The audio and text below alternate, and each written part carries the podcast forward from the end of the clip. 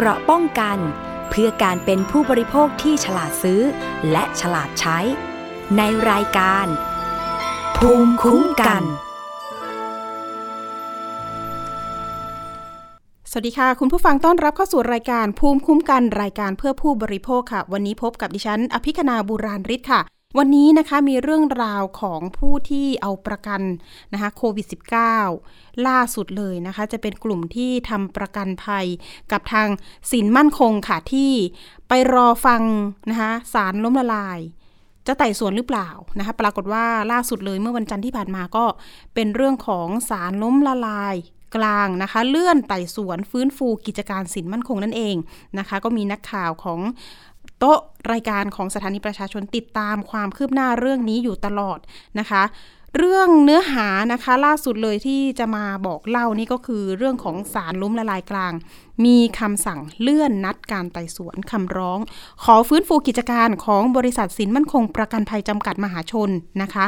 ตามการร้องขอของเจ้าหนี้และผู้เอาประกันภัยที่ยื่นคัดค้าน ให้เหตุผลว่าขอเวลารวบรวม เอกสารและสื่อพยานเพิ่มเติมค่ะ รายละเอียดนะคะสารล้มละลายกลาง สั่งเลื่อนนัดการไต่สวน กรณีบริษัทสินมั่นคงประกันภัยจำกัดมหาชน ยื่นคำร้องขอฟื้นฟูกิจการจากเดิมกำหนดไต่สวนนัดแรกในวันที่ 15 สิงหาคมที่ผ่านมาค่ะ เลื่อนไปนะคะคือเดือนกันยายนหลังจากเจ้าหนี้แล้วก็ผู้เอาประกันภัย มีความเห็นคัดค้านแผนฟื้นฟูนะคะ ยื่นคำร้อง ขอเวลารวบรวมเอกสารและสืบพยานเพิ่มเติมนั่นเอง ที่ผ่านมานะคะ เรื่องนี้มีเจ้าหนี้ และผู้เอาประกันภัยของบริษัทสินมั่นคง มารวมตัวกันที่ศูนย์ราชการถนนแจ้งวัฒนะ ซึ่งเป็นที่ตั้งของศาลล้มละลายกลางนั่นเองค่ะ นับร้อยคนเลยทีเดียว เพื่อรอฟังการไต่สวน แล้วก็ยื่นคำคัดค้าน แผนฟื้นฟูกิจการดังกล่าวค่ะ ผู้เอาประกันภัยของบริษัทสินมั่นคง บางคนก็สะท้อนนะคะว่า ไม่ว่าศาลล้มละลายกลาง จะมีคำสั่งออกมาอย่างไร ก็อยากให้ทุกฝ่ายที่เกี่ยวข้องเร่งดำเนินการให้ผู้เดือดร้อนได้รับเงินสินใหม่ทดแทนโดยเร็วที่สุดว่าอย่างนั้นนะคะ เพราะว่าเดือดร้อนในเรื่องของค่าใช้จ่าย บางคนก็ไปหยิบยืมเงิน อนาคตมาใช้แล้ว เพราะว่าหวังว่าจะได้เงินก้อนนี้นะคะ วงเงินประกันก็อาจจะคนละ 1 0 0 0 0แสนหรือไม่นะคะหลังจากที่ติดนะคะติดโควิด -19 นะคะก็เอาเอกสารหลักฐานไปเคลม แต่ก็ยังไม่ได้เงินนะคะ มีข้อมูลระบุว่าบริษัทสินมั่นคงประกันภัยจำกัดมหาชนเนี่ยมีเจ้าหนี้แล้วก็ผู้เอาประกันภัยรวมแล้วมากกว่า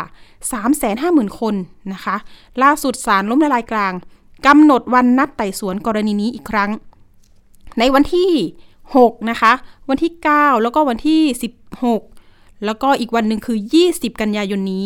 ค่ะสำหรับเจ้าหนี้และหรือผู้เอาประกันภัยนะคะที่ไม่สะดวกเดินทางมา สามารถมอบอำนาจให้ผู้แทนดำเนินการได้ค่ะ อันนี้ก็เป็นเรื่องของผู้ที่เอาประกันมาเรียกร้อง แต่อีกข่าวหนึ่งนะคะที่เมื่อวานนี้เราเห็น นะคะเพลสข่าวมานะคะว่ามีการถแถลงข่าวร่วมกันกับทางตำรวจปอสอันนี้จะเป็นในส่วนของปอคอปพนะคะสำนักงงานคอปพมีการร่วมมือกันนะคะประสานงานกับตำรวจปอสกองบัญชาการตำรวจสืบสอบสวนกลางนะคะมีการไปจับกลุ่มนะคะคนที่มีพฤติกรรมช่อชนประกันภัยว่าอย่างนั้น อันนี้จะเป็นอีกเรื่องหนึ่งเลยนะคะว่าเอ๊ะทำไมบริษัทบางแห่งที่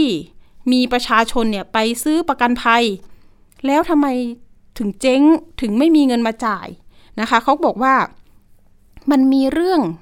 ช่อโกง มีเรื่องทุจริตเรื่องนี้มาด้วยว่า เอ๊ะมันมีการปลอมแปลงเอกสาร ที่จะเอาไปเบิกประกันภัยโควิดนะคะ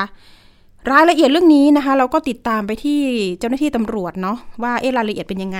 มีการถแถลงข่าวกันเมื่อวานนี้นะคะ วันนี้ก็เดี๋ยวมาขยายผลกันหน่อย อะเรื่องนี้นะคะการจับกลุ่มคนที่มีพฤติกรรม ช่อฉนประกันภัยด้วยการปลอมแปลงเอกสาร เพื่อเบิกเงินประกันภัยโควิด -19 นะคะมีการจับกลุ่มตัวแทนประกันชีวิตอ่าคนที่เป็นตัวแทนขายนะคะ มีการเก็บเบี้ยประกันไปแล้วไม่นำส่งบริษัท จนส่งผลให้ผู้เอาประกันภัยไม่ได้รับความคุ้มครองนะคะ ล่าสุดจับผู้ต้องหาได้แล้ว 14 คน และกำลังขยายผล หาตัวผู้ร่วมขบวนการ นะอันนี้ก็เป็นเรื่องใหญ่เหมือนกัน เพราะว่าโอ้โห 14 คนเลยเหรอผู้ต้องหานะคะ จะมีการกระทำความผิดอะไรยังไงบ้าง เดี๋ยวเรามีสายของทางเจ้าหน้าที่ปอส เดี๋ยวเจ้าหน้าที่ต่อสายไปเนาะค่ะรายละเอียดนิดนึงค่ะเกินๆนะคะ ผู้ที่เบิกเคลมสินไหมทดแทนประกันภัยโควิด -19 อาจถูกตรวจสอบเอกสารอย่างเข้มข้นนะคะ หลังจากบริษัทประกันภัยหลายราย ตรวจสอบพบว่ามีกลุ่มคนที่มีพฤติกรรม ช่อฉนปลอมผลตรวจ แล้วก็ปลอมเอกสาร เพื่อไปเบิกเงินประกันภัยนะคะอ่าอันนี้ก็ทำให้เอ๊มันมีข้อพิรุษนะคะเจ้าหน้าที่เขาก็ตรวจสอบเจอในส่วนนี้ว่ามันมีข้อสงสัยหลาย ๆ ประการ อืมต้องมีการนี่ค่ะตรวจสอบเอกสารอย่างเข้มข้น เพราะต้องเร่งจ่ายเงินช่วงการระบาดของโควิด -19 นะคะเมื่อตรวจพบนะคะก็คือนี่แหละค่ะ เอกสารต่าง ๆ เนี่ยมันผิดปกตินะคะ ปลอมผลตรวจ ปลอมเอกสารโรงพยาบาล แอบอ้างผลตรวจ แล้วก็ประวัติการรักษาของผู้ติดเชื้อคนอื่น เพื่อเบิกเงินประกันภัยโควิด -19 โอ้โห รายละเอียดเป็นอย่างไร เดี๋ยวเราไปพูดคุยนะคะ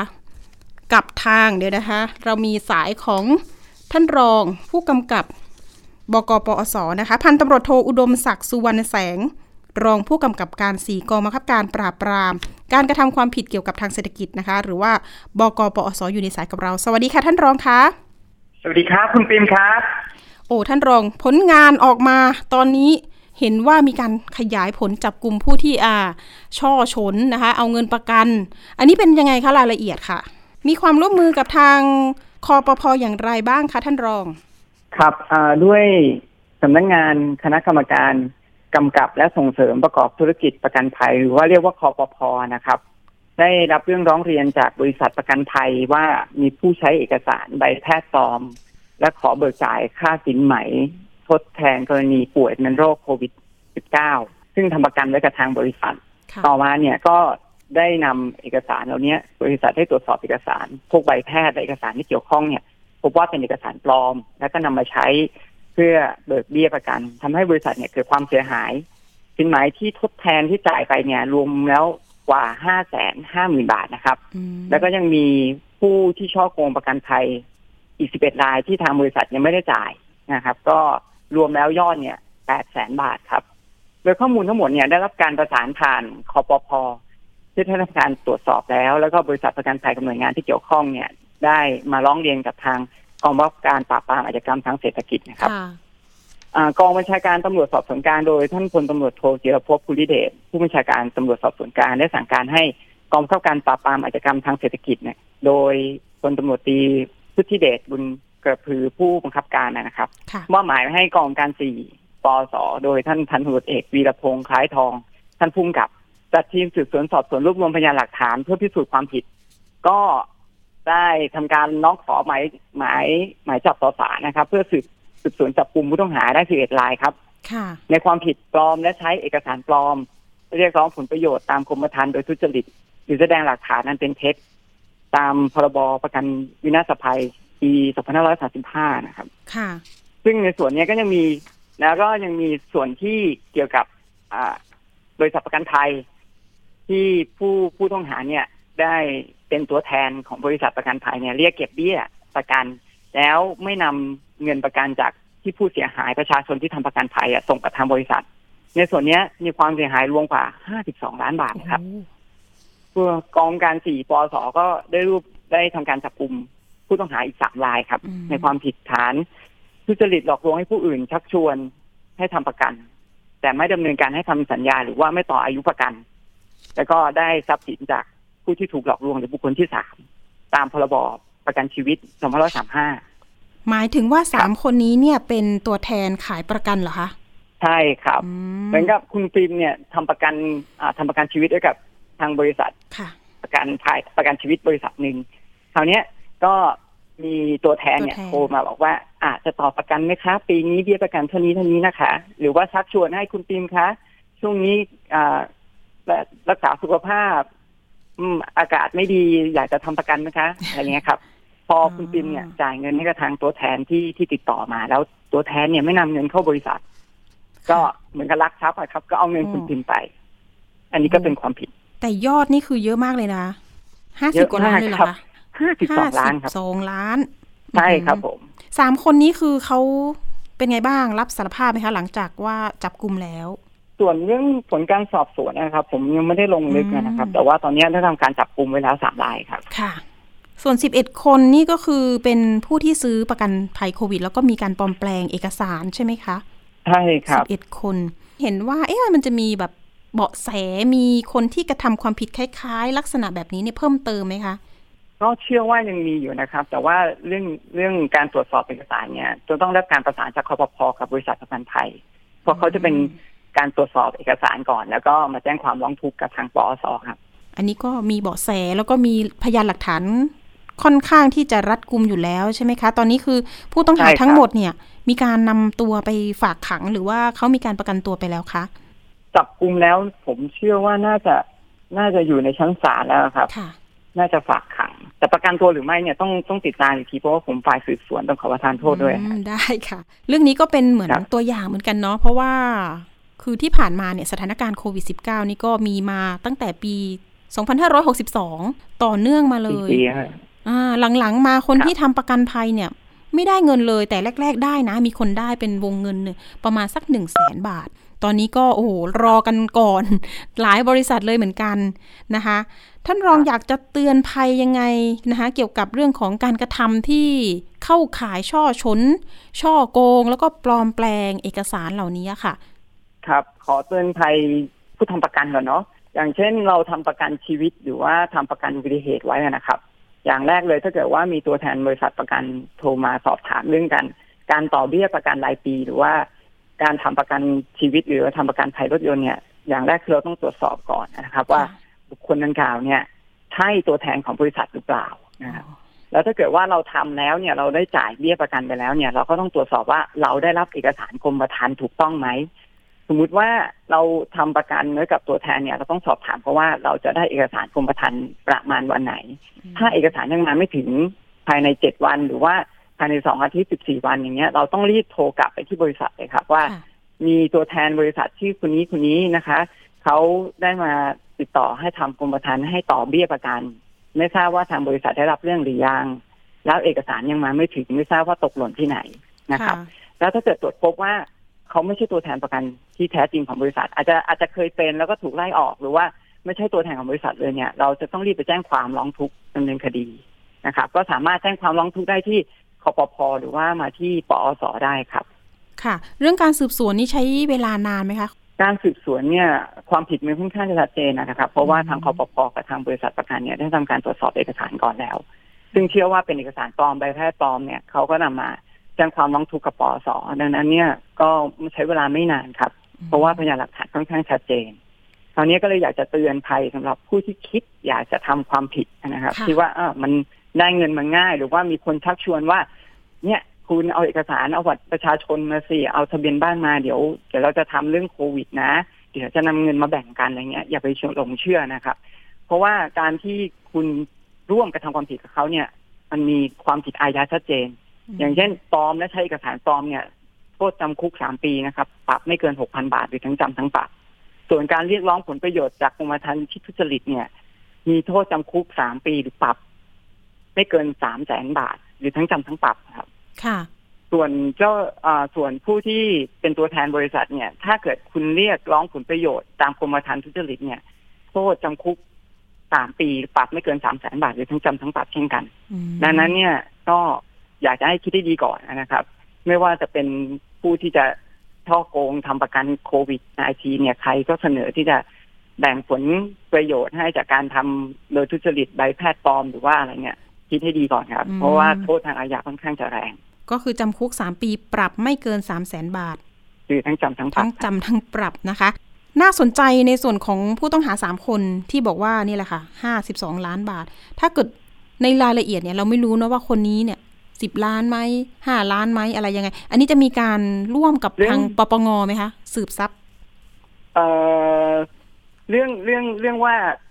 คนหนึงเท่าไหร่ยังไงเนี่ยผมขอให้เป็นเป็นเนื้อหาในสำนวนดีกว่าครับ ผม เพราะว่ามันจะเกี่ยวข้องเกี่ยวกับบุคคลด้วยแล้วก็เกี่ยวกับเรื่องบริษัทด้วยอืผมขอไม่เอ่ยนามแล้วกันนะครับค่ะส่วนเรื่องอาคดีช่อโกงเนี่ยมันเป็นความผิดมูลฐานอยู่แล้วครับ แต่ว่าต้องถามว่าเป็นข้อช่อโกงประชาชนหรือเปล่า ถ้าเป็นช่อโกงประชาชนมันก็เป็นความผิดมูลฐานของปปงต่อไป ในการสืบทรัพย์ก็ต้องสืบทรัพย์แน่นอนใช่ไหมคะ ดูเส้นทางการเงินใช่ไหมคะ ต้องไปดูรูปคดีนะครับอ่ามาดูคำให้การเขาด้วย โทษหนักเลยนะคะ ก็ต้องดูหนักมากว่าครับมันจะมีการซัดทอดหรือต้องขยายผลต่ออย่างไรด้วยใช่ไหมคะ ท่านรอง มีผู้ร่วมเอ่อขบวนการไหมถ้าเกิดว่า ถ้าเกิดสืบสวนแล้วคำให้การเขาเนี่ย โยงใยไปถึงบุคคลใดบุคคลหนึ่ง ซึ่งร่วมกระทำความผิดหรือว่าให้การสนับสนุนเนี่ยก็ต้องมีความผิดเหมือนกันครับอืมเบื้องต้นก็คงจะต้องดูเรื่องเส้นทางการเงินต่อเนาะก็เดี๋ยวเป็นกำลังใจครับให้เจ้าหน้าที่ตำรวจทำคดีสืบสวนนี้ต่อไป เนาะเห็นว่าต้องขอบคุณมากครับคุณต้องจิ๊บต้องร่วมกับทางคอปพอยู่ใช่ไหมคะ ตอนนี้ก็ไม่ได้ว่าปิดคดีใช่ครับใช่ไหมมีความคะสัมพันธ์ร่วมค่ะทำงานกับคอปพครับ เนาะเพื่อที่จะ นะแจ้งภัยกับประชาชนด้วยเนาะถ้าเกิดช่องทางการแจ้งเบาะแสพอจะมีไหมคะท่านรองเอ่อแจ้งไปที่คอปพตรงได้เลยอ๋คอรับหที่รือนู่ไม่นเลก็ยมาที่กองบังคับการปราบปรามอาชญากรรมทางเศรษฐกิจค่ะที่ลาดพร้าวได้เลยครับ ได้เลยใกล้กับค่ะแดนแดนวิดเดิมครับเอาละค่ะ วันนี้ขอบคุณมาก ๆ นะคะ พันตำรวจโทอุดมศักดิ์ครับสุวรรณแสงนะคะ รองผู้กำกับการ 4 กองบังคับการปราบปรามอาชญากรรม อาชญากรรมทางเศรษฐกิจนะคะ หรือว่าบกปอสนั่นเอง วันนี้ขอบคุณมาก ๆ ค่ะ ท่านรองสวัสด้วดียความค่ะยินดีครับ รักษาสุขภาพครับผม ค่ะ สวัสดีค่ะ ครับครับสวัสดีครับค่ะ อันนี้ก็เตือนภัยไปสองส่วนเลยนะคะสำหรับคนที่ทำประกันนะคะ แล้วก็คิดจะปลอมแปลงเอกสาร เอาผลตรวจใบรับรองแพทย์ปลอมนะคะ ไปยื่นเขาตรวจสอบได้นะคะคอปพเนี่ยมีวิธีการตรวจสอบอยู่แล้ว ก็เห็นพิรุษ นะคะก็มีพยานหลักฐานชัดเจน ถึงมาแจ้งกับทางตำรวจปอสเพื่อที่จะติดตามจับกลุ่มตัว รวมถึงผู้ที่เป็นตัวแทนบริษัทนะคะ โอ้โหสามคนนี้ รวมๆความเสียหาย 52 ล้านบาท เยอะมาก ๆ เลยนะคุณผู้ฟัง อันนี้ก็มีโทษ เนาะโทษทางอาญา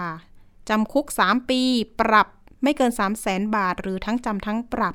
ก็อย่างที่ท่านรองอุดมศักดิ์เตือนภัยไปว่า อย่าคิดทำ ผิดแบบนี้เลยเนาะเพราะว่ามันก็ยังไงเนี่ยสาวถึงแน่นอนถ้าเกิดว่ามีหลักฐานที่ชัดเจน ก็ทีนี้คนที่ไม่ได้เงินประกันนี่สิทำยังไงนะคะ ก็หายไปกับเงินส่วนนี้ส่วนหนึ่งเลยนะนะคะ บางทีซื้อประกันแล้วเนี่ยไม่ได้มีชื่ออยู่ในบริษัทนั้นเลยนะคะ คุณก็ต้องมาแจ้งความแล้วก็เอาผิดกับตัวแทนขายประกันคนนั้นอีกต่อหนึ่งนะคะ ก็ไล่เบี้ยกันไปกว่าจะได้เงินคืนเนี่ย ก็ไม่รู้ว่าคดีจะสิ้นสุดเมื่อไหร่นะคะ เอาละค่ะ ก็เป็นกำลังใจให้ทุกๆฝ่ายที่จะมาตรวจสอบแล้วก็ขยายผลกันเรื่องนี้นะคะสำหรับ 52 ล้านนี้ เดี๋ยวรอดูว่าจะมีการตรวจสอบเส้นทางการเงินจะยึดทรัพย์อะไรยังไงกลับมาได้บ้างนะคะ รอดูกันอีกทีเดี๋ยวจะมาอัปเดตนะคะ ให้คุณผู้ฟังได้ฟังกันนะว่าเอ๊ะจะไปตรวจสอบอย่างไรรวมถึงคนที่เป็นตัวแทนขายเนี่ยเออมันเปิด เปิดเผยไม่ได้หรือว่าอยู่ที่ไหนจังหวัดอะไรนะคะ เดี๋ยวไปสืบมาให้ค่ะเอาละไปเรื่องนี้กันต่อ เป็นเรื่องของรู้ทันแอปเงินกู้ออนไลน์นะคะ เตือนภัยอยู่ตลอดค่ะ มีการร้องเรียนมานะคะทุกวันเลยนะคะ ก็อนุมัติเร็วนะคะ แต่ดอกเบี้ยเกินกฎหมายกำหนด ดอกเบี้ยโหดนะคะ สมมุตินะคะกู้เงิน 2,000 บาท ได้มาจริง ๆ คือ 1,000 เท่านั้นเอง แต่การใช้หนี้นะคะ มีการโทรทวงถามนะคะ บอกว่าจะถามเนี่ยประมาณสัก 7 วันทวงหนี้ แต่อันนี้นะคะ 5 วันโทรมาแล้วว่าอย่างนั้น บางคนที่เป็นผู้เสียหายนะคะ บอกกับดิฉันว่า ไปหลงกรอกเงกรอกข้อมูลในแอปเงินกู้ออนไลน์ ยังไม่ทันยืนยันว่าจะจะกู้นะคะ แค่กรอกไว้ แค่เล็งๆไว้ว่า จะกู้สักห้าพันสามพันสุดท้ายนะคะ เขาก็โอนเงินมาให้ค่ะ โอนเข้าบัญชีเราเลยสองพันบาท มีเคสหนึ่งนะคะ โอนเข้าสองพันบาท ทีนี้ก็พอห้าวันปุ๊บนะคะ โทรมาทวงเลยค่ะห้าเอ่อโอนโอนมาสองพันเนี่ย คือจริงๆเนี่ยให้ใช้หนี้เนี่ยทบไปเลยนะ ดอกเบี้ยนี่ประมาณสักสองเท่า อืม ทีนี้ก็นี่แหละค่ะ พอเราไม่มีเงินใช้หนี้ก็มีการโทรประจานนะคะ โทรไปหาเพื่อนสนิท โทรไปหาหัวหน้างานเรา นะคะ อันนี้นะคะเรามีเบาะแสนะคะเป็นอดีตพนักงานบริษัทด้วยนะ ที่เข้าไปทำงานกับธุรกิจคนกลุ่มนี้นะคะ ก็คือจะเป็นบริษัทที่จดทะเบียนถูกต้อง อ้างว่าเป็นบริษัทสินเชื่อที่ถูกต้องถูกกฎหมายนะคะ สุดท้ายแล้วเนี่ยคนที่ออกมาแฉ ก็เป็นกลุ่มพนักงานที่ทำงานอยู่ในบริษัทแห่งนั้น คือเขาทนไม่ไหวแล้วนะคะ กับพฤติกรรมการทวงหนี้แบบนี้ นะคะ ก็พยายามเอาบาะแสเนี่ยมาแจ้งกับทางทีมงาน แล้วก็รวมไปถึงเจ้าหน้าที่ตำรวจด้วย เพื่อที่จะติดตามนะคะกวาดล้างจับกลุ่มบริษัทเหล่านี้ เพราะว่าตอนนี้ถ้าเกิดเห็นผู้เสียหายหลาย ๆ คนแล้วเนี่ยเขาก็รู้สึกว่า เอ้ยเห็นใจนะคะ ที่ตกหลุมนะคะมากู้เงินกับบริษัทเหล่านี้ จริง ๆ แอปเงินกู้เนี่ยมันจะมีตอนนี้ในเมืองไทยเนี่ยมีเยอะมาก นะคะ บอกได้เลยว่าถ้าเป็นนายทุนที่อยู่เบื้องหลังเนี่ยเป็นชาวต่างชาตินะคะ คนนี้พอคือเขาเล่าอะนะคะ ถ้าสมมุติว่าโดนทวงถามแบบนี้เนี่ย ตอนนี้ถ้าถ้าไม่มีเงินจริง ๆ เนี่ยคือคือไม่ต้องใช้หนี้หรือว่ามีเนี่ยก็ไม่ต้องใช้หนี้แล้วว่าอย่างนั้น ก็คือว่ามันไม่ได้ติดแบ็กลิสต์ เพียงแต่จะเกิดก่อความรำคาญให้กับเรา แล้วก็อาจจะทำให้เราเสื่อมเสียชื่อเสียงไปบ้าง เพราะว่าเขาอาจจะโทรไปทวงเพื่อนร่วมงานเนาะว่าคุณรู้จักคุณอภิคณาไหมเนี่ย คุณอภิคณามากู้เงินแล้วก็ไม่ใช้หนี้เนี่ย คุณไปบอกเขาหน่อยว่าให้มาใช้หนี้เขาจะใช้มุกนี้นะคะดิฉันเคยเคยรับสายเหมือนกันนะ ว่ารู้จักคุณสุมนไหมดิฉันบอกว่าไม่รู้จักค่ะ อ่าเขาก็นี่เลยค่ะ ใส่มาปุ๊บปุ๊บปุ๊บปุ๊บนี่คือแอปเงินกู้ที่ทวงถามหนี้นะคะ ฝ่ายกฎหมายหรือว่าทางอายการนรงเคยเตือนภัยเหมือนกันว่า ไม่ต้องไปใช้หนี้นะคะ เพราะว่ามันเป็นดอกเบี้ยที่เกินกฎหมายกำหนดให้คุณหยุดจ่ายไปเลยนะคะ รวมถึงตอนนี้เนี่ยทางตำรวจปอสอเองนะคะ โดยกอง5นะคะก็มีการสืบสวนเรื่องนี้อยู่นะคะนะคะล่าสุดเนี่ยมีการจับกลุ่มนะเป็นเว็บไซต์ของบริษัท เอกชนแห่งหนึ่งนะคะ ก็มีการจับเครือข่ายนะคะทั้งคนที่เป็นเจ้าหน้าที่ทำงานในนั้นนะคะ แต่ว่าล่าสุดที่เรานำเบาะแสไปให้เนี่ย ก็กำลังมีการสืบสวนอยู่ว่าจะมีการกวาดล้างจับกลุ่มยังไง เพราะว่าตอนนี้เนี่ยค่อนข้างที่จะจะมีอุปสรรค แล้วก็อาจจะยากนิดนึงเนาะเพราะว่าการทำงานของเขาตอนนี้มันไม่ได้รวมกลุ่มอยู่ที่เดียวกันนะคะ อาจจะกระจาย work from home บ้าง นะคะอะไรยังไงก็คือส่วนมากจะใช้โทรศัพท์ในการโทรทวงหนี้นะคะโดยใช้คำพูดที่หยาบคายนะคะ คือเขาเรียกว่ากดดันทุกวิธีทางนะคนที่ไปกู้นะคะ ก็หลงผิดแหละ ตอนนี้ก็มีหลายสายเหลือเกินที่โทรมาว่าพี่จะทำยังไงดีนะคะ บางคนเป็นเคสจากจังหวัดพระนครศรีอยุธยา โทรมาร้องเรียนเมื่อวานนี้บอกว่า หลงนะคะ กดไปกู้เงินนะคะ2,500 ได้มาจริง ๆ คือ 1,100 บาทนะคะกำหนดของแอปเนี่ยเขาบอกมีเงื่อนไขว่า 7 วันนะคะใช้ให้ใช้หนี้ทีนี้ก็ 5 วันนะคะโทรบอกมาโทรมาบอกว่าให้ใช้หนี้2,500ซึ่งจริง ๆ แล้วเราได้แค่ 1,100 ไงอ่า แล้วเราต้องใช้หนี้แบบไปอีกเท่าหนึ่งเลยนะคะ น้องคนนี้บอกว่ากลัวมาก ยังไงก็ต้องหาเงินมามาโปะมาปิดนะคะ สุดท้ายแล้วน้องก็ไป search ข้อมูลนะคะกู้เงินออนไลน์จากที่อื่นๆ แต่มันก็มีข้อความจากแอปเงินกู้ต่างๆ ไหลมาในข้อความมือถือของเธอทำให้เธอเนี่ยก็ไปกดแล้วก็กรอกข้อมูลส่วนตัวรวมถึงส่งบัตรประชาชนไปเป็นหลักฐานนะคะขอกู้เงินเท่านั้นเท่านี้นะปรากฏว่ามีแอปไหลมา โอนเงินให้เขาเนี่ยให้ผู้หญิงคนนี้ผู้เสียหายอะนะคะ ประมาณสัก 7-8 แอปพลิเคชัน ตอนนี้ยอดหนี้ของเธอนะคะ ที่ใช้หนี้ไปเนี่ยเขาบอกว่าเงินต้นของหนูที่กู้มาจริง ๆ เนี่ย คือประมาณ 30,000 บาท แต่ตอนนี้ใช้หนี้ไปแล้วเนี่ย คือเท่าตัวก็คือประมาณสัก 60,000 บาทนะคะ อันนี้คือโอ้โหหาเงินคือจากแอปนั้นมาคือมาปิดแอปนี้นะคะ สุดท้ายแล้วเราดูจากรูปถ่ายของหน้าแอปพลิเคชันแล้วอะ่ะ มันเป็นเหมือนเครือข่ายเดียวกันนะคะ นอกจากนี้ผู้หญิงคนนี้ค่ะ ที่ร้องเรียนมาเนี่ย ปรากฏว่าพยายามหาเงินจากแหล่งต่างๆ ไปโดนหลอกซ้ำสอง เป็นเรื่องของไปหางานพิเศษ ก็ไปเจอเพจ Facebook นะคะ ยิง ad โฆษณามา อันนี้คือโดนหลอกสองต่อนะคะ คุณผู้ฟัง ก็คือไปกดรับออเดอร์สินค้าอ่าอ้างว่าจะมีค่าคอมมิชชั่นต่างๆ ให้ เป็นงานพิเศษทำงานอยู่ที่บ้าน อันนี้ก็เรียกว่าถูกหลอกทำภารกิจนั่นแหละค่ะ อ่าเธอสูญเงินไปอีกสามหมื่นบาทนะคะ ตอนนี้ก็คือโอ้โหเครียดมากเลยจะทำยังไงดี เราก็แนะนำให้ไปแจ้งความในพื้นที่สพท้องที่รวมไปถึงแจ้งความทางออนไลน์ด้วยเพื่อเรื่องที่จะถึงตำรวจไซเบอร์นะคะ จะได้รวดเร็วมากขึ้น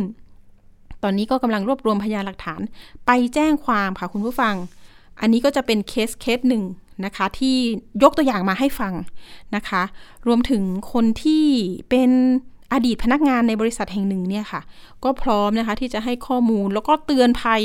ฝากเตือนภัยคนที่จะไปกู้เงินแอปเงินกู้ออนไลน์เหล่านี้ ว่าคุณทำใจให้นิ่งไว้นะคะ เวลาโดนทวงเงิน เขาจะไม่มาตามถึงหน้าบ้านนะคะ เขาก็จะใช้วิธีกดดันทางโทรศัพท์นี่แหละค่ะ จะโทรมาก่อกวนบ้าง แล้วก็อาจจะเอาภาพอันอื่นๆนะคะมาตัดต่อนะมาตัดต่อ อะไรนะคะ มาตัดต่อเป็นแบบว่า เอ้ย เป็นภาพเราหน้าเราอะไรอย่างนี้นะคะ เรื่องนี้ก็จะมีในส่วนของผู้ที่เป็นผู้เสียหาย ร้องเรียนไปหลายแห่งหลายที่ รวมไปถึงมีในกลุ่มของเพจแอนตี้หมวกกันน็อกออนไลน์นะคะ อันนี้ก็ยังคงรับเรื่องอยู่ วันนี้นะคะเรามีสายของตัวแทน เนาะเป็นแอดมินเพจแอนตี้หมวกกันน็อกออนไลน์ มาพูดคุย หรือว่าสะท้อนสถานการณ์กันหน่อย ว่าตอนนี้เนี่ยมีผู้เสียหายมากน้อยยังไง ลดลงไหมหรือเพิ่มมากกว่าเดิมนะคะ เรามีสายของคุณยุ้ยนะคะแอดมินเพจแอนตี้หมวกกันน็อกออนไลน์อยู่ในสายกับเรา สวัสดีคุณยุ้ยค่ะ ค่ะ สวัสดีค่ะ ค่ะ คุณยุ้ยถามถึงสถานการณ์หน่อย ตอนนี้มีประชาชนที่เป็นผู้เสียหายนะคะ ร้องเรียนมาที่เพจเนี่ย เพิ่มหรือน้อยลงคะคุณยุ้ย ก็ตอนนี้ก็คือเพิ่มขึ้นนะคะ ก็คือเพิ่มขึ้นแต่ว่าส่วนใหญ่ก็จะเป็นในส่วนของถูกถูกหลอก ส่วนใหญ่ถูกหลอกในการที่แบบให้โอนเงินอะไรเนี้ยไปก่อนประมาณเนี้ย แต่ว่าผู้เสียหายที่เป็นเกี่ยวกับเรื่องที่เข้าไปกดกู้แอปอะค่ะค่อนค่อนข้างจะ ค่อนข้างจะน้อยอยู่ เพราะว่าคือส่วนใหญ่เขาเขาเขาทราบแนวทางของทางแอปแล้วว่าเขาทำกันยังไง อ๋อ ก็ยังมีคนที่รู้เท่าทันใช่ค่ะแล้วเนาะ เราก็ยังเอ้ยอุ่นใจเราใช่ค่ะเตือนภัยไปใช่บ่อย ๆ นะคะหวังว่าใช่หวังว่าผู้คุณผู้ฟังหรือผู้บริโภคจะมีภูมิคุ้มกันว่าอย่างนั้น อะ ก็แต่ว่าใช่ค่ะ ใช่เลยที่คุณยุ้ยบอก ตอนนี้มันมีเคสที่จะไปกู้เงินเขา แต่กลับต้องโอนเงินค่าประกันไปก่อน ใช่ไหมคะ มีใช่ไหมคะ ใช่ค่ะ ใช่ค่ะอืมใช่ค่ะ ส่วนใหญ่จะเป็นอ่าสมมติเอ่อขอยอดกู้ห้าหมื่นบาทก็จะมีในส่วนของขอโอนค่าเอกสารก่อนสักห้าเปอร์เซ็นได้ไหม ซึ่งก็ประมาณสักห้าพันบาทอะไรอย่างเงี้ยค่ะ แต่พอเป็นการที่โอนไปแล้วเนี่ย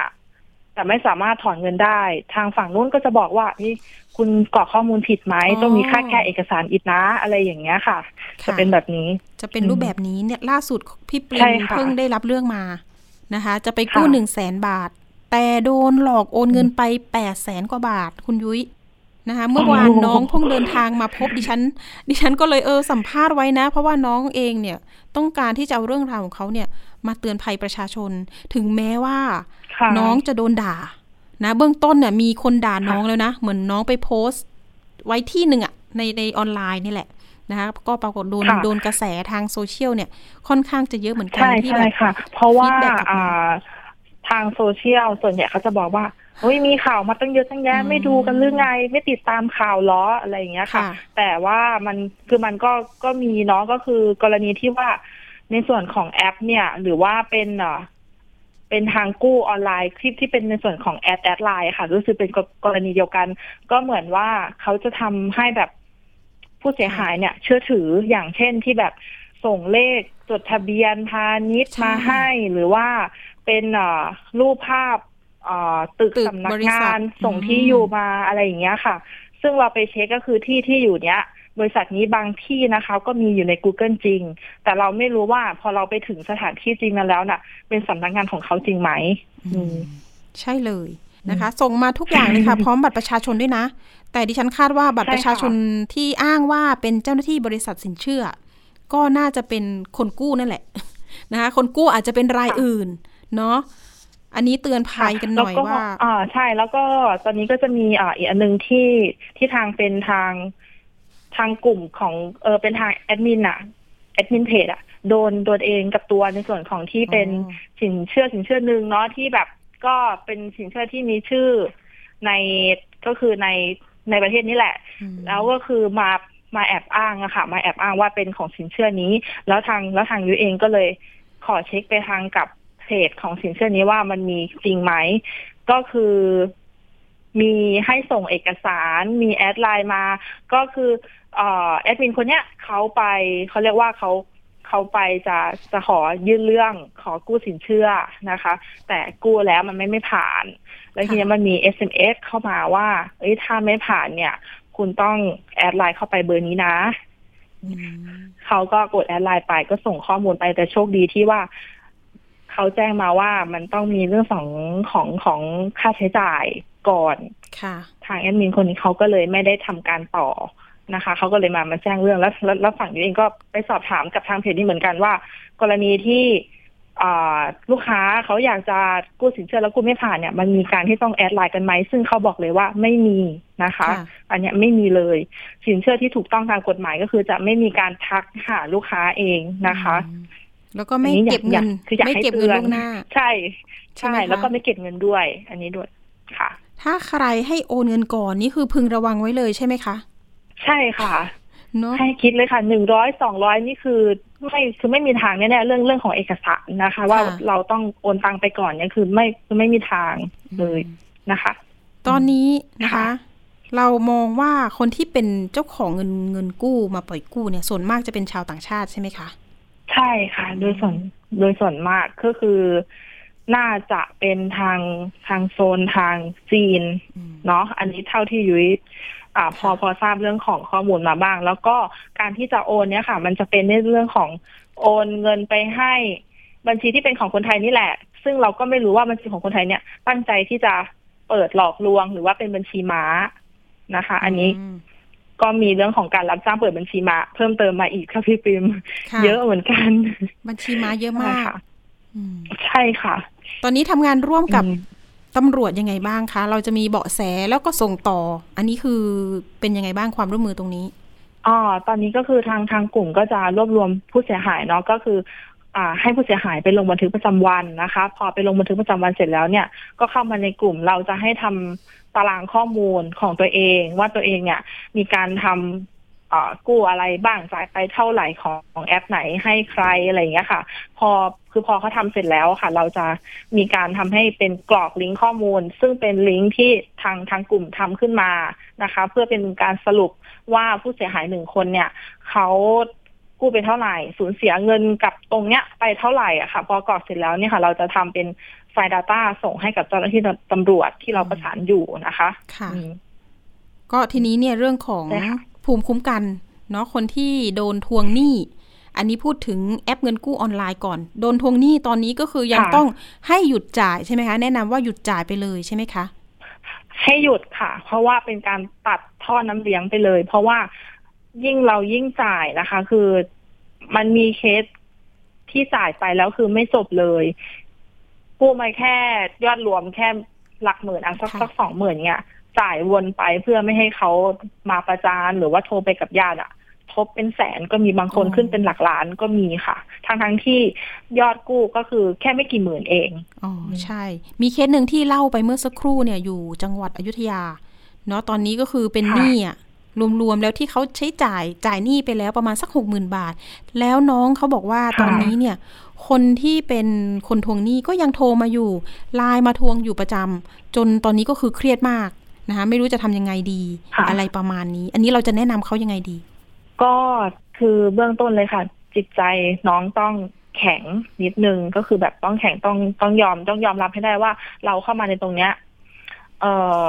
เราเป็นคนกดอนุญาตเองเนาะว่าให้เขาอะเข้ามาถึงข้อมูลในโทรศัพท์ของเรา ซึ่งเราต้องทำใจตรงนี้ให้ได้ก่อนพี่ปิมค่ะถึงเขาจะไปประจานเราพยายามไปตามเก็บเลยค่ะ ตามเก็บหลักฐานอะไรอืมต่างๆ ไว้ ถ้าใครไปเจอประจประจานที่อยู่ใน Facebook ก็ให้เพื่อนส่งลิงก์ Facebook อันนั้นนะคะ ที่เป็นลิงก์ลิงก์ที่เขาไปประจานนะคะส่งมาแล้วก็ตัวเองก็มาเก็บเป็นรวบรวมหลักฐานไว้ แล้วก็ให้หยุดจ่ายอืมไปลงบันทึกประจำวันนะคะ แล้วก็เก็บรวบรวมการโอนเข้า โอนจ่ายทั้งหมดไว้เลยค่ะ อันนี้คือเป็นการแนะนำเบื้องต้น แล้วก็ปิดกั้น ปิดกั้นการเข้าถึงข้อมูล อย่างเช่นพวก Facebook Line หรือว่าอ่า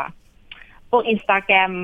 Google อะไรอย่างเงี้ยค่ะค่ะเราจะไม่แนะนำให้เปลี่ยนเบอร์นะ ไม่เปลี่ยนเบอร์หรือเปลี่ยนเฟซปิดเฟซนะคะ คือเราแนะนำให้เป็นการปิดกั้นที่มันเป็นสาธารณะจะดีกว่า เพราะว่า ถ้าเราเปลี่ยนเบอร์มันเป็นเหมือนการผลักภาระไปให้กับคนรอบข้างอ๋อเนาะที่ที่เขาจะแบบเออจะจะได้รับแบบสมมติ สมมติยุ้ยมีเบอร์ของพี่ปริมอย่างเงี้ยค่ะ แล้ว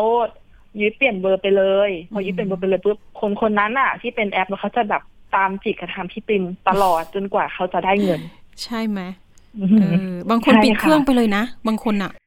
ภาระมาอยู่ที่คนรอบข้างละใช่ไหมคะ โทรมาป่วน ใช่ค่ะ เพราะอืมเพราะว่าถึงถึงถึงกรณีที่เอ่อ เรา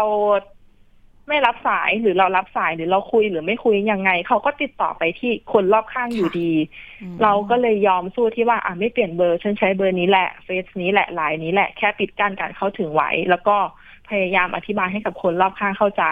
นะคะค่ะแล้วก็คนที่ไม่เข้าใจนี่ก็คือมันอาจจะต้องใช้เวลานิดนึงเอออันนี้ยุ้ยขอฝากด้วยนิดนึงค่ะเอ่อ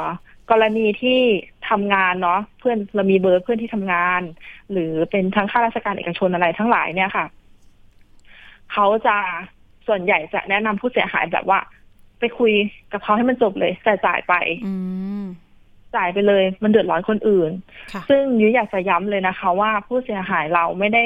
เอาชื่อของคุณไปค้ำประกันอะไรใด ๆ เลยนะคะ เป็นการโดนขโมขโมยข้อมูลในโทรศัพท์อืม แล้วลองสังเกตดูว่าเวลาที่แอปมันโทรไป เขาจะโทรตามที่เราบันทึกเบอร์ไว้อืม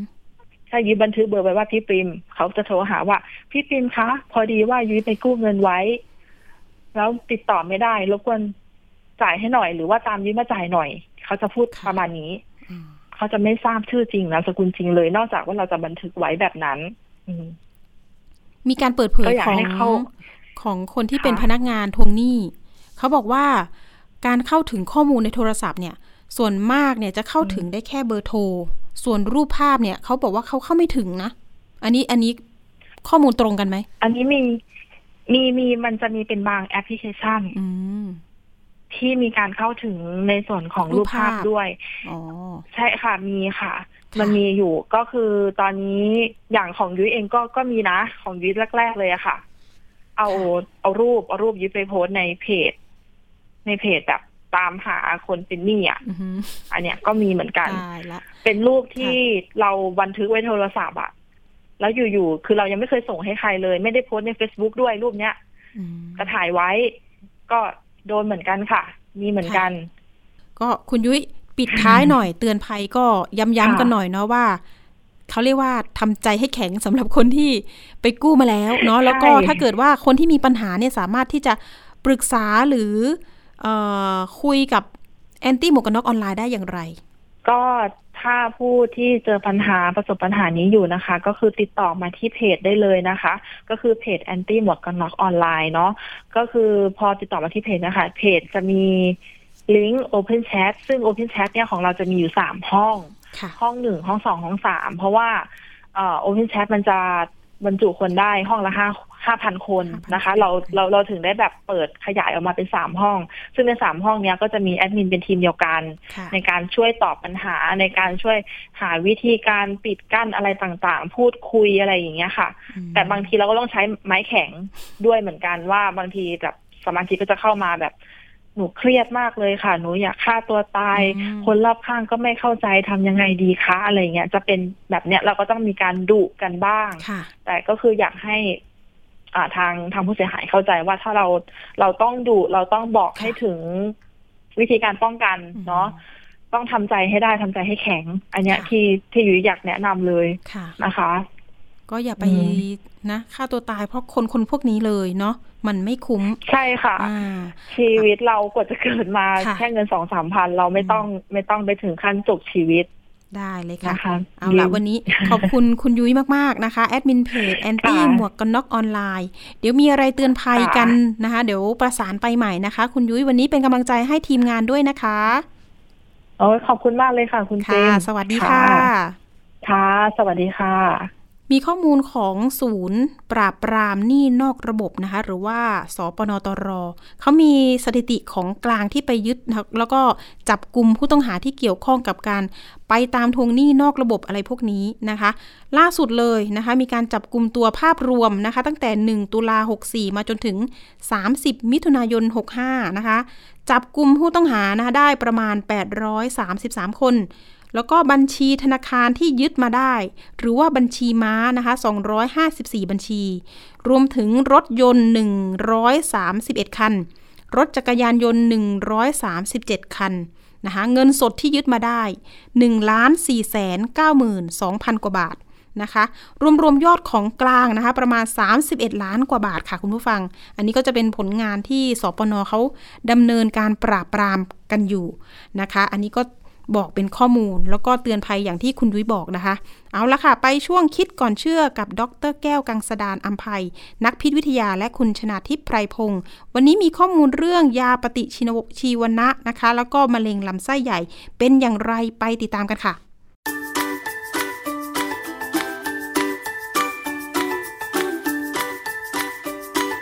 ช่วงคิดก่อนเชื่อ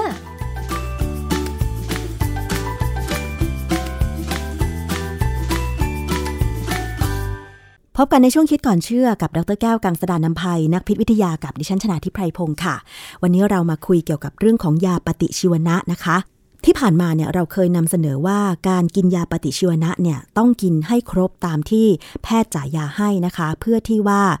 จะได้มีประสิทธิภาพในการรักษาอาการเจ็บป่วย แล้วก็ไม่เกิดเชื้อดื้อยา เชื้อดื้อยาก็คือ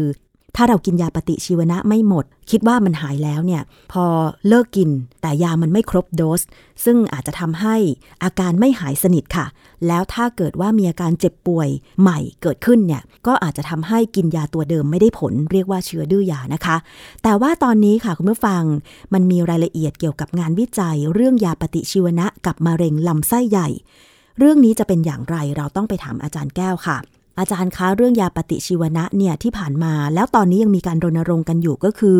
เชื้อดื้อยานะคะ แต่ว่าตอนนี้เห็นบอกว่ามันน่าจะมีอะไรที่เราควรจะได้รู้ข้อมูล เกี่ยวกับยาปฏิชีวนะ และมะเร็งลำไส้ใหญ่ล่ะคะอาจารย์ ครับคือเป็นเรื่องค่อนข้างใหม่นะเพราะว่ามีงานวิจัยในแง่นี้ออกมาแต่ความจริงเนี่ยเรื่องเชื้อดื้อยาเนี่ยมันไม่ใช่เกิด เพราะกินไม่ครบอย่างเดียวนะค่ะมันเกิดกินครบนี่แหละนะฮะกินครบนี่แหละ แต่กินไม่จำเป็นอืมมันก็ดื้อยาได้ค่ะนะบางทีเนี่ยหลาย ๆ คนเนี่ยไม่มีปัญญาไปหาหมอ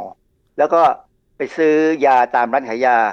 บางครั้งก็โชคไม่ดี ไปเจอร้านขายยาที่ไม่มีเภสัชกรเป็นเจ้าของ ถ้าร้านไหนเนี่ยเจ้าของไม่ใช่เภสัชกรแต่รับรองเขาอยู่ไม่ทั้งวันหรอกเขาก็อยู่ไม่กี่ชั่วโมงค่ะเพราะฉะนั้นก็เลยได้รับคำแนะนำให้กินยาปฏิชีวนะโดยไม่จำเป็น ซึ่ง มีการมองเรื่องนี้มาตั้งนานแล้วนะฮะว่ามันไม่จำเป็นแล้วมันมีปัญหาอะไรไหมก็ถึงมีคนทำวิจัยไปเรื่อยๆ ก็ไปพบปัญหาว่า เอ้ยเขาพบว่าคนที่อายุ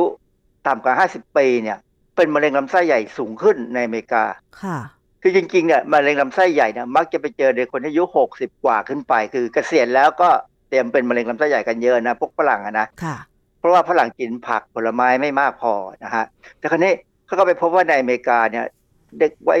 วัยหนุ่มสาวกำลังทำงานเนี่ยเอ๊ะมันเริ่มเป็นมะเร็งลำไส้ใหญ่ เริ่มแบบระยะแรกเนี่ย เยอะขึ้น ก็เลยมีการสืบเสาะดูว่าเป็นเพราะอะไร เขาก็พยายามถามดูปัจจัยต่างๆ ก็มีงานวิจัยอยู่ชิ้นหนึ่งนะตีพิมพ์อยู่ในวารสารชื่อกัด GUT กัดที่แปลว่าทางเดินอาหารนะนะค่ะปี 2019 เนี่ยตัวงานวิจัยในชื่อเรื่องคืออุบัติการณ์ของโรคมะเร็งลำไส้ใหญ่ และทวารหนักที่เพิ่มขึ้นในคนหนุ่มสาวในยุโรป ในช่วง 25 ปีที่ผ่านมาเขาดูเขาบอกว่าเออมันเปลี่ยนแปลงไปนะค่ะมีการเพิ่มของการเป็นมะเร็งลำไส้ใหญ่ในคนหนุ่มสาว แล้วก็มีบทความอยู่ในวารสารชื่อ CA A Cancer Journal for Clinicians ของปี 2020 ก็มีอีกบทความหนึ่งชื่อสถิติมะเร็งลำไส้ใหญ่และทวารหนักปี 2020 อันนี้ข้อมูลเข้าใจว่าเป็นของอเมริกานะฮะเขาบอกว่าโดยธรรมชาติแล้วเนี่ยมะเร็งลำไส้ใหญ่และทวารหนักเนี่ยมักเกิดในผู้สูงอายุ อย่างไรก็ตามอุบัติการณ์มะเร็งลำไส้ใหญ่ และทวารหนักได้เพิ่มขึ้นในคนอายุน้อยกว่า 50 ปี ในช่วง 25 ปีที่ผ่านมา คือสองงานวิจัยเนี่ยยืนยันกันเลยว่า 25 ปีที่ผ่านมาเนี่ยคนเป็นมะเร็งลำไส้ใหญ่ อายุน้อยลงค่ะ บ้านเราก็เหมือนกันนะเหรอคะบ้านเราก็เหมือนกัน อาจารย์โดยปกติแล้วเนี่ยสาเหตุของการเกิดมะเร็งลำไส้ใหญ่นอกจากอายุที่มากมากกว่า 60 ปีแล้วเนี่ย แล้วก็การกินอาหารที่กินผักน้อย มันมีปัจจัยอื่นอีกไหมที่ผ่านมา เช่นไม่ขับถ่ายตัวตามปกติเชื้อออะไรอย่างนี้ไหมนั่นเป็นเป็นสาเหตุหนึ่งแต่เขาบอกว่ายังไม่สัมพันธ์กันสักเท่าไหร่ คือถ่ายแข็งมักจะทำให้เกิดปัญหาบริเวณทวารหนักเป็นแผลเงี้ยค่ะนะหรือว่าถ่ายเหลวเกินไปก็เป็นแผล แต่ครั้นี้ในกรณีมะเร็งลำไส้ใหญ่เนี่ยก่อนอื่นเนี่ยเราต้องรู้กันว่าเซลล์มะเร็งเซลล์ของที่เป็นเยื่อบุของลำไส้ทั้งหมดเนี่ยมันมีแนวโน้มที่จะเป็นมะเร็งอยู่แล้ว เพราะมันสัมผัสสารพิษสัมผัสอะไรต่ออะไรนะอืมและตัวตัวพวกเนี้ยเวลาเขาพอเปลี่ยนสภาพไปเป็นเซลล์มะเร็งเนี่ยถ้ามีสภาวะเหมาะสม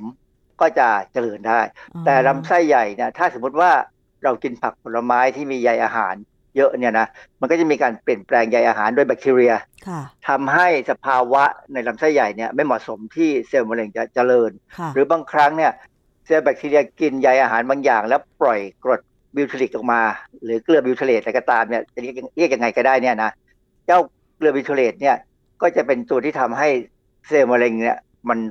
ตายไปเองฝ่อไปเองอันนี้ได้ แต่คนบางคนเนี่ยโดยเฉพาะพวกหนุ่มสาวเนี่ยบางทีรีบเร่งทำงานนะหรือว่าไม่ได้ใส่ใจเรื่องอาหารเนี่ยก็กินผักผลไม้น้อย แล้วก็เริ่มเป็นมะเร็งได้ แต่ทีนี้ประเด็นปัญหาที่เขาพบว่าตอนนี้ก็คือว่า การกินยาปฏิชีวนะมากขึ้นไปเนี่ย ยาปฏิชีวนะเนี่ยมันฆ่าเชื้อฆ่าแบคทีเรียใช่ บางส่วนที่เหลือลงไปลำไส้ใหญ่ มันจะมีบางส่วนนะฮะที่เหลือลงไปเนี่ย ปรากฏว่ามันก็ไปฆ่าแบคทีเรียที่ดีที่จะทำให้ลำไส้ใหญ่เนี่ยไม่ค่อยเป็นมะเร็งกลายเป็นว่าทำให้แบคทีเรียที่ไม่ดีที่มันสร้างสารพิษสร้างอะไรต่ออะไรออกมาเนี่ย มันจเจริญมากกว่าก็มีโอกาสที่จะส่งเสริมการเกิดมะเร็งในคนที่ไปกินยาปฏิชีวนะมากกว่าปกติ อาจารย์นี่คือความสัมพันธ์ระหว่างยาปฏิชีวนะ แล้วก็เชื้อที่อยู่ในลำไส้ใหญ่เลยใช่ไหมที่ทำให้เกิดมะเร็งลำไส้ใหญ่ อันนี้เป็นสมมติฐานนะเป็นสมมติฐานที่เขาตั้งเอาไว้แต่ยัง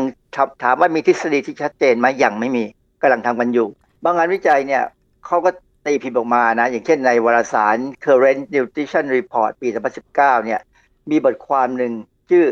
บทบาทของไมโครไบโอมคาว่าไมโครไบโอมเนี่ย หมายถึงจุลินทรีย์ทั้งหมด ที่อยู่ในที่เกิดจากธรรมชาติเนี่ยนะคือถ้าเป็นลำไส้ใหญ่เอาเนี่ยก็คือไมโครไบโอมในลำไส้ใหญ่ แต่ถ้าเป็นไมโครไบโอมที่ผิวหนังก็จะเป็นอีกแบบหนึ่งบอกว่าบทบาทของไมโครไบโอมเนี่ยในการเริ่มต้นและการลุกลานของมะเร็ง วิธีที่จุลินทรีย์และเซลล์มะเร็งใช้พลังงานส่วนเกิน และส่งเสริมการเจริญเติบโตกันและกันเซลล์มะเร็งบางครั้งถูกยับยั้งได้ด้วยแบคทีเรียดีๆ อย่างเช่น lacto lactic acid bacteria เนี่ยพวก Lactobacillus เนี่ย เป็นแบคทีเรียที่ดีของเราช่วยยับยั้งได้ เพราะว่าเขาเป็นตัวปล่อยกรดออกมาทำให้ลำไส้ใหญ่ไม่เป็นด่างแต่มันก็มีแบคทีเรียบางอย่างที่พวกปล่อยแก๊สไข่เน่า พวกอะไรก็ตามพวกนี้จะทำให้เซลล์มะเร็งเนี่ยไปในทางที่เขาเจริญได้นะเพราะฉะนั้นเนี่ยงานวิจัยพวกนี้กำลังพิจารณาว่าอะไรคือการทำให้สมดุลนี้ไม่ดี ซึ่งยาปฏิชีวนะก็เป็นหนึ่งอาจารย์โดยปกติแล้ว ถ้าเรากินยาปฏิชีวนะเข้าไป มันก็จะไปฆ่าเชื้อต่างๆ ที่แบบว่านอกจากจะทำให้เรามีอาการเจ็บป่วยแล้ว ก็คือฆ่าทุกอย่างเหรอคะอาจารย์ เออจริงๆ ไม่ฆ่าเซลล์เรา น้อยนัก หรือว่าอาจจะมีอาจจะมีผลบ้าง แต่เป็นที่เขาเรียกว่าผลข้างเคียงอะนะคือยาปฏิชีวนะที่เลือกมาใช้ในคนเนี่ยเขาดูแล้วว่าผลข้างเคียงน้อย หรือว่าต้องยอมรับว่ามีความเสี่ยง แต่ว่าอาจจะไม่สูงมาก เพราะฉะนั้นเขาถึงจะบอกว่า ให้กินกี่วันแล้วหยุดอย่ากินเกินนะไม่ไม่ไม่แถมนะไม่มีการแถมในยาปฏิชีวนะ แต่ครั้นี้อย่างที่บอกแล้วว่ายาบางอย่างเนี่ยมันก็จะมีการดูดซึมเข้ากระแสเลือดไปทำงานได้ แต่ไม่ไม่ร้อยเปอร์เซ็นต์มันจะต้องมีบางส่วนเนี่ยหลุดไปลงลำไส้ใหญ่ ผมเนี่ยเป็นคนที่มีประสบการณ์ว่าถ้าผมกินยาปฏิชีวนะนะกินแล้วเนี่ยผมจะถ่ายแข็ง เป็นลักษณะชัดเจนเลยว่ายาปฏิชีวนะเนี่ยไปเปลี่ยนแบคทีเรียในลำไส้ใหญ่ผมให้มันบางอย่างที่มันไม่ควรจะมีเยอะให้มันมีเยอะแล้วมันทำให้ให้อุจจาระผมเนี่ยแข็ง ผมจะต้องกินยาถ่ายตามทุกครั้ง บางครั้งหรือไม่กินยาถ่ายก็กินมะละกอสุกให้เยอะๆ ก็จะช่วย ก็จะช่วย เพราะฉะนั้นใครที่กินยาปฏิชีวนะแล้วมีปัญหาเรื่องการขับถ่ายว่าถ่ายลำบากหรือถ่ายน้อยเนี่ยให้กินมะละกอสุกจะช่วยมาก เวลาเรากินยาเพื่อรักษาโรคต่างๆ เนี่ยค่ะ มันจะไปเปลี่ยนแปลง สภาพทั้งเชื้อในร่างกาย หรือว่าเซลล์ในร่างกาย หรือว่าความเป็นพิษของร่างกายเราหมดเลยหรือเปล่าคะอาจารย์อย่างที่อาจารย์บอกว่า ถ้าเรากินยาเข้าไปเนี่ยผนังลำไส้ของเรา ก็จะได้รับยาหรือความเป็นพิษเหล่านั้นด้วย แล้วมันจะเกิดการสะสมอะไรยังไงคะอาจารย์ก็ไม่ใช่อย่างนั้น คือผนังลำไส้ของเราเนี่ย จะเป็นตัวที่จะดูดซึมเอายาเข้าไปในเลือด ผ่านเข้าไปเลือด เพื่อให้เลือดจะพายาไปรักษาที่บริเวณไหนก็ตามที่เราต้องการที่มีการเชื้อนะฮะแต่ครั้นี้จริงๆแล้วเนี่ยถ้าเป็นการติดเชื้อเนื่องจากแบคทีเรียเนี่ยคือ DNA หรือโครโมโซมของแบคทีเรีย หรือระบบของแบคทีเรียเนี่ยเขาต่างกับเซลล์ของมนุษย์ต่างกัน เพราะว่านั่นก็เป็นเซลล์ชั้นต่ำมากของเราในชั้นสูงมาก เพราะฉะนั้นยาเนี่ยเขาก็จะพยายามเลือกชนิดที่มีผลเฉพาะกับกระบวนการของแบคทีเรีย เซลล์แบคทีเรียอ๋อไม่มีผลกับกระบวนการของเซลล์มนุษย์อ๋อแต่ว่ามันไม่ร้อยเปอร์เซ็นต์นะเพราะฉะนั้นเนี่ยก็ถึงพยายามให้กินให้น้อยหน่อย กินตามที่ต้องการกินแล้วหยุด ไม่มีการกินแถมไม่มีการกินกินพร่ำเผื่เพรื่ออยาทุกอย่าง ยาทุกอย่างนะค่ะไม่ว่าจะเป็นยาไทยยาจีนยาฝรั่งเนี่ย กินเมื่อต้องการจำเป็นต้องกินค่ะไม่ใช่อยู่ๆก็กินป้องกันเรู้สึกปวดเมื่อย ตื่นมาเมื่อยเพราะว่าเมื่อวานที่ทำงานหนักกินยาสมุนไพรบางอย่าง กินยาลุกกรอน ซึ่งอันนี้ไม่ถูกต้องเมื่อมันเมื่อยก็ต้องนวด เมื่อยก็นวดซะใช้ใช้ยานวด อันนั้นไม่มีปัญหาหรือว่า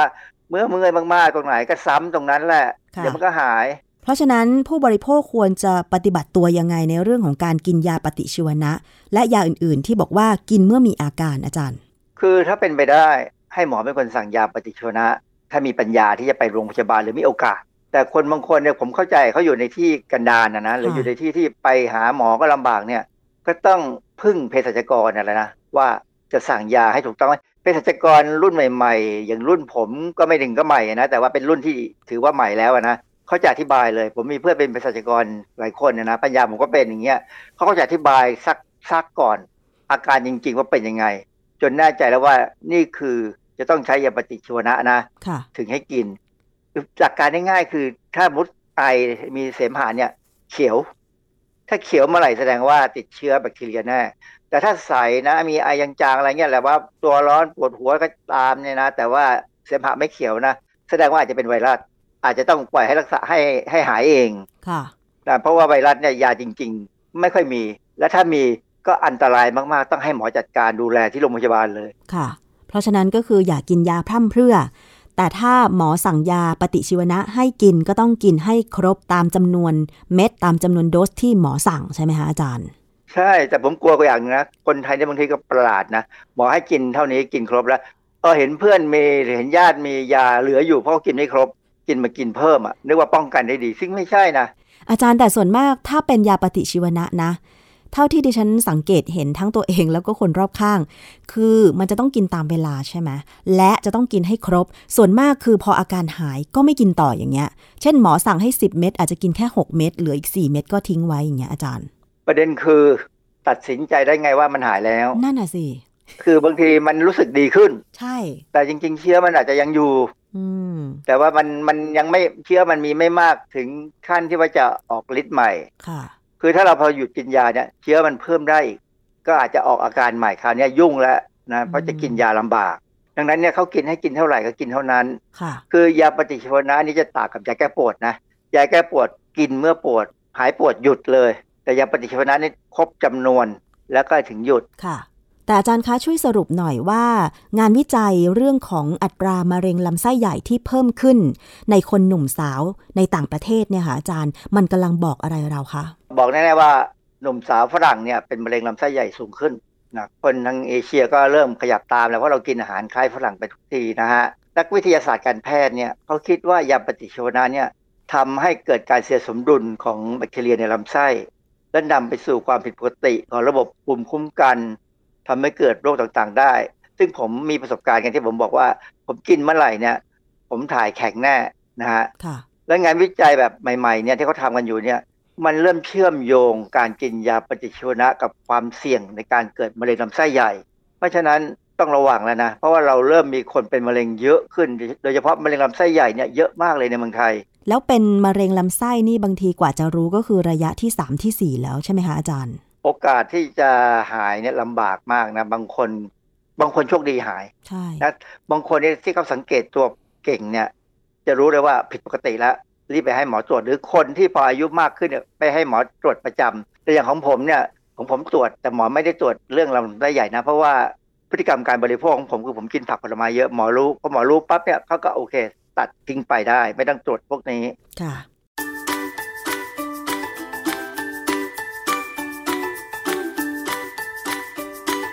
ช่วง คิดก่อนเชื่อ